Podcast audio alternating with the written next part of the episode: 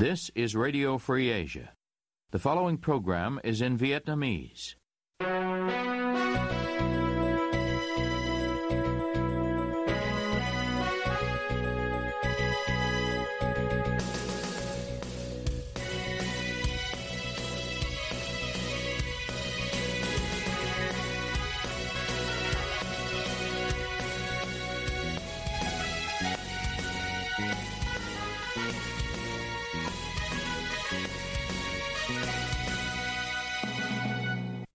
Đây là đài Á Châu Tự Do, phát đi từ thủ đô Washington, D.C., Hoa Kỳ.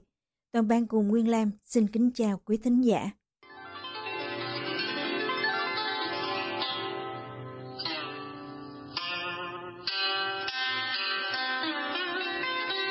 Kính mời quý vị theo dõi chương trình phát thanh tối ngày 27 tháng 2 năm 2024 đang được phát trực tiếp từ lúc 9 giờ giờ Việt Nam. Mở đầu cho chương trình phát thanh hôm nay, mời quý vị đến với bản tin chi tiết. Chính phủ Việt Nam tuyên bố sẽ tái ứng cử làm thành viên của Hội đồng Nhân quyền Liên Hợp Quốc trong nhiệm kỳ 2026-2028. Tổ chức Liên minh Xã hội Dân sự Toàn cầu Civicus nói Hà Nội phải cải thiện hồ sơ nhân quyền của mình. Truyền thông nhà nước đưa tin trong phiên họp cấp cao khóa 50 năm của Hội đồng Nhân quyền Liên Hợp Quốc tại Geneva vào sáng ngày 26 tháng 2, Bộ trưởng Ngoại giao Bùi Thanh Sơn tuyên bố ý định tái ứng cử của Việt Nam trong nhiệm kỳ 2026-2028 và kêu gọi các nước ủng hộ. Ông Bùi Thanh Sơn tham dự cuộc họp với tư cách là trưởng đoàn của Việt Nam, quốc gia thành viên của Hội đồng Nhân quyền Liên Hợp Quốc nhiệm kỳ 2023-2025. Ông Joseph Benedict, chuyên gia vận động cho không gian dân sự khu vực châu Á-Thái Bình Dương của tổ chức Civicus, bày tỏ sự ngạc nhiên về tuyên bố của người đứng đầu ngành ngoại giao Việt Nam Ông nói trong tin nhắn gửi Đài Á Châu Tự Do trong ngày 27 tháng 2. Thật là sốc khi Việt Nam đang tìm cách tái tranh cử vào Hội đồng Nhân quyền Liên Hợp Quốc. Thành tích nhân quyền của quốc gia này thật kinh khủng và tình trạng không gian nhân sự ở nước này được Civicus Monitor đánh giá là đóng. Hơn nữa, Hà Nội đã không thực thi nhiều khuyến nghị do Hội đồng Nhân quyền đưa ra trong kỳ kiểm điểm định kỳ phổ quát gần nhất vào năm 2019.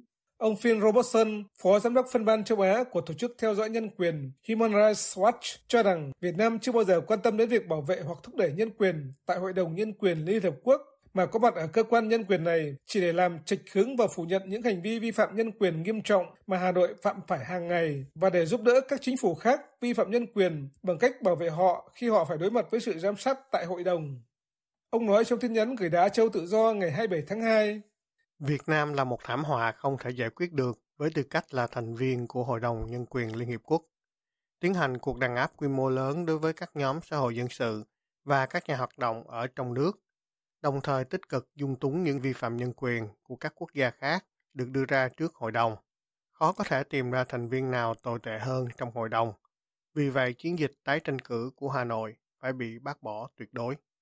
Một nhà hoạt động ở Hà Nội, người muốn ẩn danh vì lý do an ninh, phản ứng khi nghe tuyên bố tái tranh cử của Ngoại trưởng Bùi Thanh Sơn. Dường như cơ chế nhân quyền của Liên Hợp Quốc là một trò hề thì phải. Vì cho một quốc gia suốt ngày vi phạm nhân quyền và không tôn trọng cả môi trường thiên nhiên ngồi vào ghế Hội đồng Nhân quyền Liên Hợp Quốc là sao? Nó giống như việc cử một ông nghiện hút đi chống bán ma túy vậy. Nhà hoạt động này kêu gọi cộng đồng quốc tế có trách nhiệm hơn trong việc lựa chọn các quốc gia vào cơ quan nhân quyền cao nhất của Liên Hợp Quốc nếu cộng đồng quốc tế để Việt Nam tái cử vào Hội đồng Nhân quyền Liên Hợp Quốc khóa tới thì quả là đáng buồn. Khi thay vì gây sức ép buộc Việt Nam phải cải thiện nhân quyền trước thì lại cho Việt Nam ngồi vào ủy ban này để hy vọng Việt Nam cải tổ nhân quyền. Người này giải thích. Nên nhớ thế giới đứng trước hiểm họa Trung Quốc ngày nay cũng là do ngây thơ tin rằng mở cửa cho Trung Quốc gia nhập vào thế giới thương mại tự do sẽ làm Bắc Kinh dần cải cách dân chủ, nhưng không hề. Ngược lại, Ngày nay ta thấy một Trung Quốc hung hăng. Nếu cho Việt Nam vào tiếp Hội đồng Nhân quyền mà để Hà Nội tiếp tục đàn áp nhân quyền, nếu có thảm họa nhân quyền trong tương lai gây ra bởi chính quyền độc tài Việt Nam thì đó là lỗi một phần thuộc về Liên Hợp Quốc và những nước cổ suý cho nhân quyền nhưng lại im lặng cho Việt Nam vào. Kể từ khi được bầu vào Hội đồng Nhân quyền Liên Hợp Quốc vào tháng 10 năm 2022, tình trạng đàn áp giới bất đồng chính kiến và người hoạt động xã hội ở Việt Nam vẫn tiếp diễn Việt Nam dự kiến trong năm nay sẽ phê chuẩn Công ước Liên Hiệp Quốc về việc tự do thành lập công đoàn, tức Công ước 87. Giới chức Liên Hiệp Quốc và Ngoại giao cho biết như vừa nêu, Reuters loan tin ngày 27 tháng 2 với nhận định động thái đó của nhà nước Cộng sản Việt Nam nhằm giảm nguy cơ tranh chấp thương mại.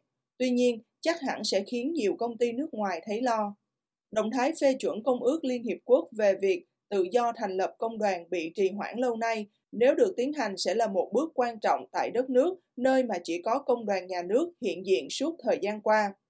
Tuy vậy, nếu Hà Nội có phê chuẩn công ước, cách thức và thời gian thực hiện cụ thể ra sao vẫn chưa rõ. Reuters dẫn lời của người đứng đầu Tổ chức Lao động Quốc tế ILO tại Việt Nam, Ingrid Christensen, về tin tưởng đối với cam kết của Việt Nam về việc phê chuẩn Công ước 87 của Liên Hiệp Quốc. Tin dẫn nguồn từ giới chức ngoại giao tại Hà Nội cho biết, trong một cuộc họp với các chuyên gia nước ngoài vào tháng 12 vừa qua, các giới chức thuộc Bộ Lao động Việt Nam cho biết việc phê chuẩn Công ước 87 của Liên Hiệp Quốc dự kiến diễn ra vào tháng 10 năm 2024. Văn phòng Thủ tướng Chính phủ, Bộ Lao động Thương binh và Xã hội cũng như Liên đoàn Lao động Việt Nam chưa trả lời yêu cầu đưa ra bình luận cho thông tin vừa nêu của Reuters. Hãng sản xuất máy bay thương mại của Trung Quốc Comac đưa hai máy bay C-919 và ARJ-21 đến sân bay Vân Đồn, tỉnh Quảng Ninh để triển lãm, trình diễn hàng không tại Việt Nam sau khi tham dự triển lãm ở Singapore. Mạng báo Airways loan tin ngày 27 tháng 2 cho biết hai chiếc máy bay Trung Quốc C-919 và ARJ-21 đáp xuống sân bay Vân Đồn vào ngày hôm trước 26 tháng 2 và sẽ ở lại đây cho đến ngày 29 tháng 2.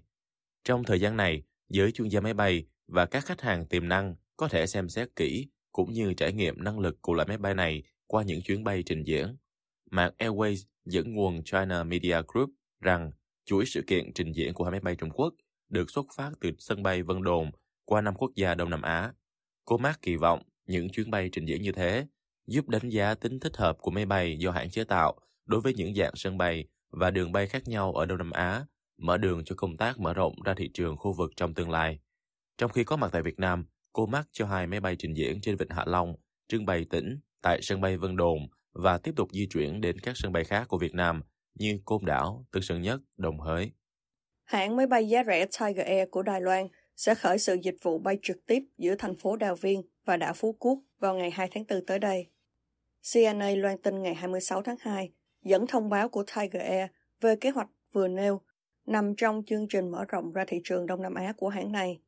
Kế hoạch cụ thể được cho biết là Tiger Air sẽ bay 3 chuyến khứ hồi mỗi tuần vào các ngày thứ ba, thứ năm và thứ bảy. Tiger Air cho biết trong ngày thứ ba 27 tháng 2 sẽ đưa ra giá vé đặc biệt nhằm đánh dấu hoạt động khai trương tuyến Đào Viên Phú Quốc. Hãng này còn đưa ra các tuyến bay từ Đào Viên đi Đà Nẵng, Bangkok và Phuket. CNA nhắc lại, Phú Quốc có chính sách không cần xin thị thực nhập cảnh hay còn gọi là visa 30 ngày cho du khách đến hòn đảo với những bờ biển đẹp và đặc sản nổi tiếng như nước mắm, tiêu và trang trại nuôi trai lấy ngọc. Việt Nam đã đầu tư hơn 3,7 tỷ đô la với 110 dự án vào Lào và Campuchia trong khu vực tam giác phát triển ba nước, theo công bố mới đây của Bộ Kế hoạch và Đầu tư.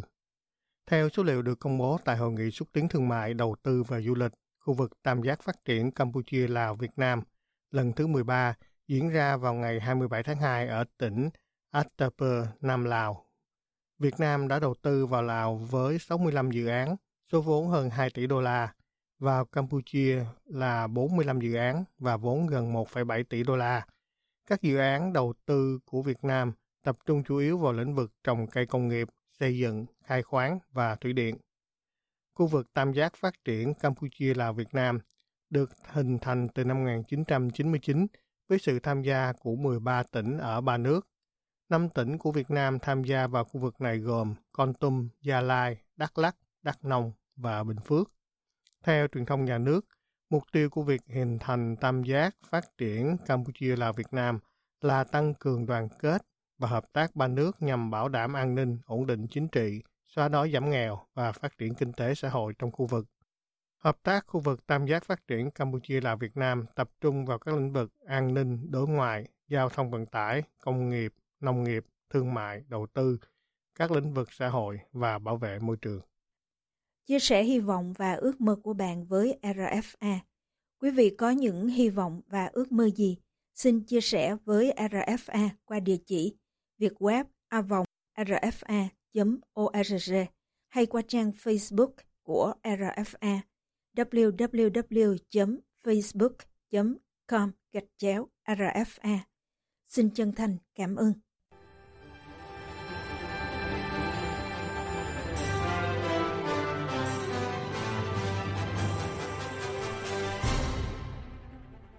Quý thính giả đang theo dõi chương trình phát thanh của Đài Á Châu Tự Do. Ngoài các trang Facebook và YouTube, quý vị cũng có thể đón nghe các chương trình phát thanh của đài qua vệ tinh Intelsat 17 băng C ở 66 độ Đông và vệ tinh 19 băng C ở 166 độ Đông. Tiếp nối chương trình, mời quý vị cùng với Diễm Thi tìm hiểu phải chăng chính quyền Việt Nam lẫn lộn giữa luật dân sự và luật hình sự. Viện Kiểm sát Nhân dân Thành phố Hồ Chí Minh mới đây truy tố bà Đặng Thị Hàn Ni về tội lợi dụng các quyền tự do dân chủ, xâm phạm lợi ích của nhà nước, quyền, lợi ích hợp pháp của tổ chức, cá nhân. Theo kết quả điều tra được truyền thông nhà nước trích dẫn, bà Hàn Ni đã đưa lên không gian mạng những thông tin thuộc bí mật cá nhân, bí mật gia đình và đời sống riêng tư nhằm xúc phạm đến nhân phẩm, danh dự, uy tín của bà Nguyễn Phương Hằng và chồng bà Hằng là ông Huỳnh Uy Dũng, gây ảnh hưởng đến quỹ từ thiện bằng hữu, công ty cổ phần Đại Nam. Trước đó, bà Nguyễn Phương Hằng bị Tòa án Nhân dân thành phố Hồ Chí Minh kết án 3 năm tù do thực hiện nhiều buổi livestream có nội dung bịa đặt, sai sự thật, xúc phạm nghiêm trọng uy tín, danh dự cá nhân, đưa lên không gian mạng những thông tin thuộc bí mật cá nhân, bí mật gia đình và đời sống riêng tư của các ông, bà, Võ Nguyễn Hoài Linh, Nguyễn Thị Mỹ Oanh, Đặng Thị Hằng Ni, Nguyễn Đức Hiển, Trần Thị Thủy Tiên, Lê Công Vinh, Huỳnh Minh Hưng, Đinh Thị Lan, Lê Thị Giàu, Trương Thị Việt Hà. Cả hai bị truy tố về tội lợi dụng các quyền tự do dân chủ, xâm phạm lợi ích của nhà nước, quyền, lợi ích hợp pháp của tổ chức, cá nhân theo Điều 331 Bộ Luật Hình sự. Luật sư Nguyễn Văn Miến, từng có gần 30 năm làm việc ở Việt Nam, hiện đang ở Hoa Kỳ, nói với RFA hôm 1 tháng 2 năm 2024. Việc Việt Nam áp dụng cái điều 331 và cái điều 117 là mục đích á, là họ nhằm để bảo vệ chế độ và đàn áp người dân. Thế nhưng mà cái này họ đã áp dụng một cách quá nặng nề bởi vì trong hiến pháp Cộng hòa xã hội chủ nghĩa Việt Nam cho họ tất cả các quyền tự do dân chủ cũng như là cái quyền mà đóng góp cái ý kiến xây dựng nhà nước yeah. Dạ. đó là quyền quyền công dân thế nhưng thực tế khi mà trong cuộc sống người dân có cái sự mà chỉ trích lẫn nhau hoặc là có một cái ý kiến gì đó không tích cực đối với nhà nước thì lập tức người ta chính quyền họ sẽ áp dụng cái điều 331 và điều 117 và khi áp dụng như vậy họ vi phạm luôn cái quyền mà ở Việt Nam mình đã ký kết trong cái công ước quốc tế về các quyền dân chủ và chính trị mà yeah. Dạ. Việt Nam đã tham gia đó là công ước ICCPR giữa hai người dân với nhau người ta có thể là là mạ lị phỉ báng nhau ở trên không gian mạng. Trong trường hợp này thì bộ luật dân sự của nước cộng hòa xã hội chủ nghĩa việt nam cũng cho họ cái quyền kiện ra tòa dân sự yêu dạ. cầu bên kia bồi thường và mình có quyền là mình chứng minh cái thiệt hại của mình và buộc bên kia phải bồi thường. Tuy nhiên tại sao hiện nay điều 31 và thậm chí điều 117 người ta áp dụng tràn lan đó là có bàn tay của công an có bàn tay của nhà nước đơn cử một cái ví dụ mà tôi cho rằng đây là một cái điều 31 à, áp dụng đầu tiên của Việt Nam trên không gian mạng hồi đó là điều 258 yeah. Dạ. áp dụng cho cái ông Đinh Nhật Uy để chứng minh có bàn tay của công an luật sư Miến kể về trường hợp ông Đinh Nhật Uy người được coi là trường hợp đầu tiên ở Việt Nam sử dụng mạng Facebook bị kết tội vi phạm điều 258 bây giờ là điều 331 cách đây 10 năm ông Đinh Nhật Uy nhân ngày lễ 2 tháng 9 thì ông viết một cái bài nói là cái bà tổ trưởng đó không có việc gì làm hết chỉ có làm quanh năm ngày tháng nhắc là chầu cờ thôi. Yeah. Dạ. à, với lại thu tiền này nọ thôi vậy khá như vậy. Thì ông nói là ông đang ngủ tự nhiên có người đập cửa nói là treo cờ lên. Thì vậy thôi không có vấn đề gì cả. Thế thì khi mà ông bị bắt á, thì à, có một cái lá đơn của cái bà bà tổ trưởng đó. Bà nó tố cáo ông này vì là xúc phạm bà trên không gian mạng yeah. Dạ. khi mà khi ra tòa tôi hỏi bà có sử dụng cái phương tiện thông tin gì ngoài cái điện thoại của bà không? Bộ không? Yeah. Dạ. bà có bao giờ sử dụng internet không? Bộ không. Bà có facebook có gì không? Không. Ủa thế tại sao bà biết là ông Nhật Uy xúc phạm với bà? Thì bà nói rằng là tự nhiên công an kêu tôi lên nói là ơ có cái ông này ông viết uh, xấu bà này. Giờ bà làm đơn tố cáo đi. Dạ. Rồi bà nói là bà bà bị xúc phạm danh dự nhân phẩm rồi này kia đủ thứ trong đó hết. Cái mình một ủa như vậy thì ra bà đâu có bị bà đâu có bị xúc phạm gì đâu dạ thực ra gì đây là dùng an xúi dục bà một số chuyên gia luật pháp cho rằng tội xúc phạm danh dự người khác nằm trong khung luật dân sự phải bồi thường danh dự cho người khác bằng một số hình thức nhưng không bị tù như bên luật hình sự. Luật sư Nguyễn Hoàng Duyên từng có nhiều năm làm phó khoa trường luật ở California, Hoa Kỳ, Lincoln Law School ở San Jose, nói với RFA hôm 1 tháng 2 năm 2024. Cái hệ thống pháp lý của uh, mấy nước Tây phương là một, Mỹ là hai, và mấy nước mà có cái hệ thống tương tự như là của Mỹ với lại của Tây phương á, của mấy nước Tây Âu đó, dạ. như là Nam Hàn với Đài Loan đó, thì là phỉ bán chỉ là cái tội dân sự mà thôi. Yeah. Dạ. Còn Việt Nam thì là họ ra luật cái tội phỉ bán hay là mạ rị đó một cách tùy tiện. Cái mục đích là để bảo vệ cho mấy ông quan chức cán bộ vì thế họ tự động họ nói rằng là hãy mà đụng tới cái chuyện đó là bị tội lịch sự và mỗi một người mà nói xấu ông thủ tướng hay là ông tổng bí thư chẳng hạn họ bỏ tù bởi vì họ bỏ tù là không thể dùng cái tiêu chuẩn của các nước độc tài hoặc là các nước cộng sản mình mà so sánh với lại Tây phương được. Nói về luật pháp Hoa Kỳ, tháng 9 năm 2019, báo Người Việt có bài viết Bắc California thắng kiện bà Lị vu khống một phụ nữ gốc Việt được bồi thường 545.625 đồng. Bà Thanh Nga, người thắng kiện kể với RFA rằng tuy bà bị xúc phạm nặng nề trên mạng xã hội, ảnh hưởng tới cuộc sống của bà, nhưng do đây là tội về dân sự cho nên bị đơn chỉ bồi thường cho bà chứ không bị kết án tù. Bà nói với RFA sáng ngày 1 tháng 2 năm 2024.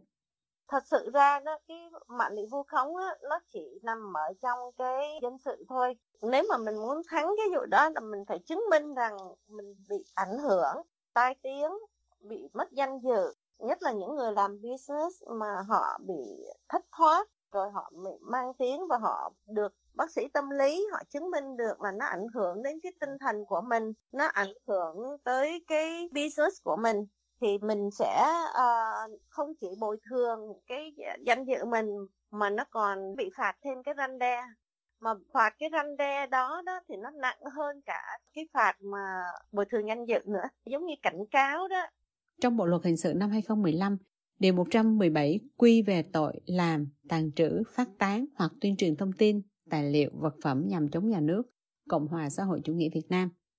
Điều 331 về tội lợi dụng các quyền tự do dân chủ, xâm phạm lợi ích của nhà nước, quyền, lợi ích hợp pháp của tổ chức cá nhân.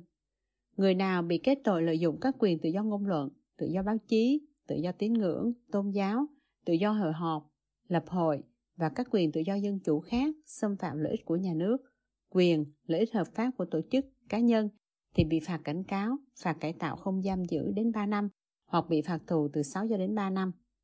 Người nào bị kết tội gây ảnh hưởng xấu đến an ninh, trật tự, an toàn xã hội thì bị phạt tù từ 2 cho đến 7 năm.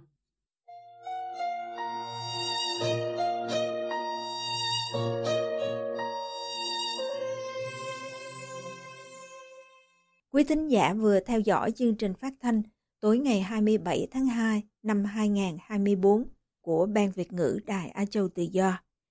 Ứng dụng tin mới RFA trên điện thoại thông minh và podcast cũng có thể giúp quý vị theo dõi các chương trình tin tức thời sự bằng video hay audio của Đài Á Châu Tự Do. Quý vị quan tâm đến chương trình, xin gửi email về địa chỉ việtweb rfa.org.